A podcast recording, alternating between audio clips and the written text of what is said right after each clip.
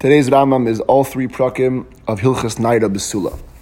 Right in the beginning of the halachas, when the Rambam defines the two types of women being discussed in the halachas, the anusa and the mafuta, the Rambam gives a klal, and he says, "Kol haniv eles besada harezu becheskas anusa." If it's in the field, she has a chazaka of being anusa. V'chol haniv eles beir harezu becheskas mafuta. And if it's in the city, then it's becheskas mafuta. So there's a famous Rashi sich in Chilik Vav Dibra Kosev Behave. And one of the Ha'aris there, the Rebbe addresses this Rambam.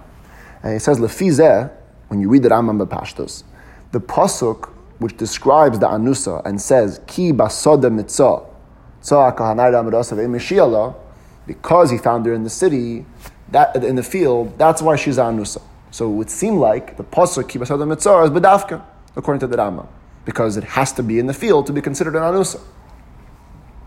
And if you take a look in the pasuk earlier, when it talks about the mafuta, Taka says, "Umitzah ish ba'ir v'shachavima." So by the mafuta it says ba'ir, here it says basada. And so when the Torah says the reason why she's anusa is because ki basada mitzah, tzah kanadam rasav mishiela, the ki basada mitzah is bedavka. However, the Rebbe says that's not the that's not the case. The pashtos, the ikar achila between anusa and mafuta is whether it's a makim sheyesh la or she'ein la as the pasuk ends off. Tzah kanadam rasav ve'ein mishiela. That's the Ikra Hadgasha, which makes her into Nanusa. If there would be a Mashiach, then it's a Mafuta. And when the Rambam chooses the examples of calling of Elas Besada and calling Elas Be'ir, it's only a dugma.